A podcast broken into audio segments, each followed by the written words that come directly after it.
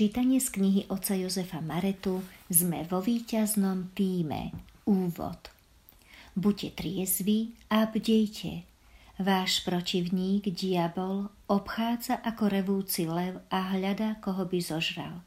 Vzoprite sa mu pevný vo viere a vedzte, že také isté utrpenie dolieha na vašich bratov po celom svete.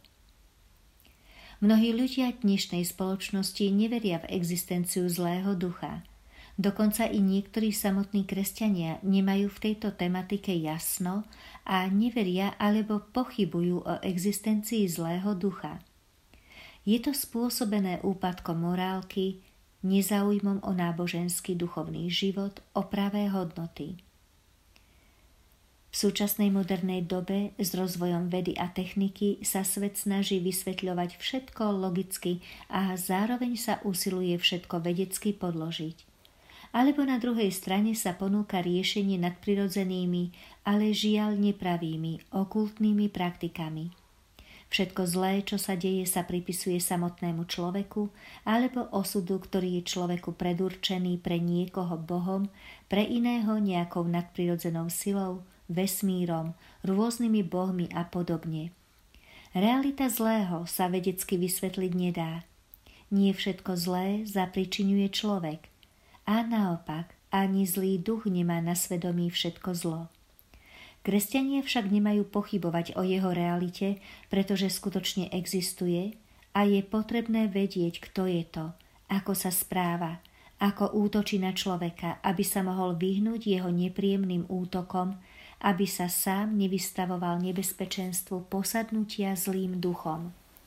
Pretože mnohí ľudia veľmi túžia po sláve, po poznaní budúcnosti, po zdraví za každú cenu, po spriaznenej duši, ktorá sa bude k ním absolútne hodiť, po peniazoch a bohatstve, pomoci a sile a tak ďalej. Vo veľkej obľube medzi ľuďmi je egoizmus, ktorý chce to najlepšie pre seba a je im jedno, akým spôsobom to dosiahnu.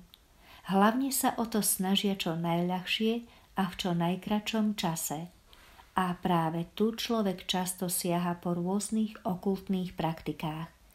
Tým sa otvára činnosti zlého ducha – tieto jednotlivé praktiky sú vstupnými bránami zlého ducha do života človeka, ktorému zlý škodí a je rád, že ho môže vzdialiť od pravej slobody a pravdy, ktorá je v Bohu a jeho prikázaniach.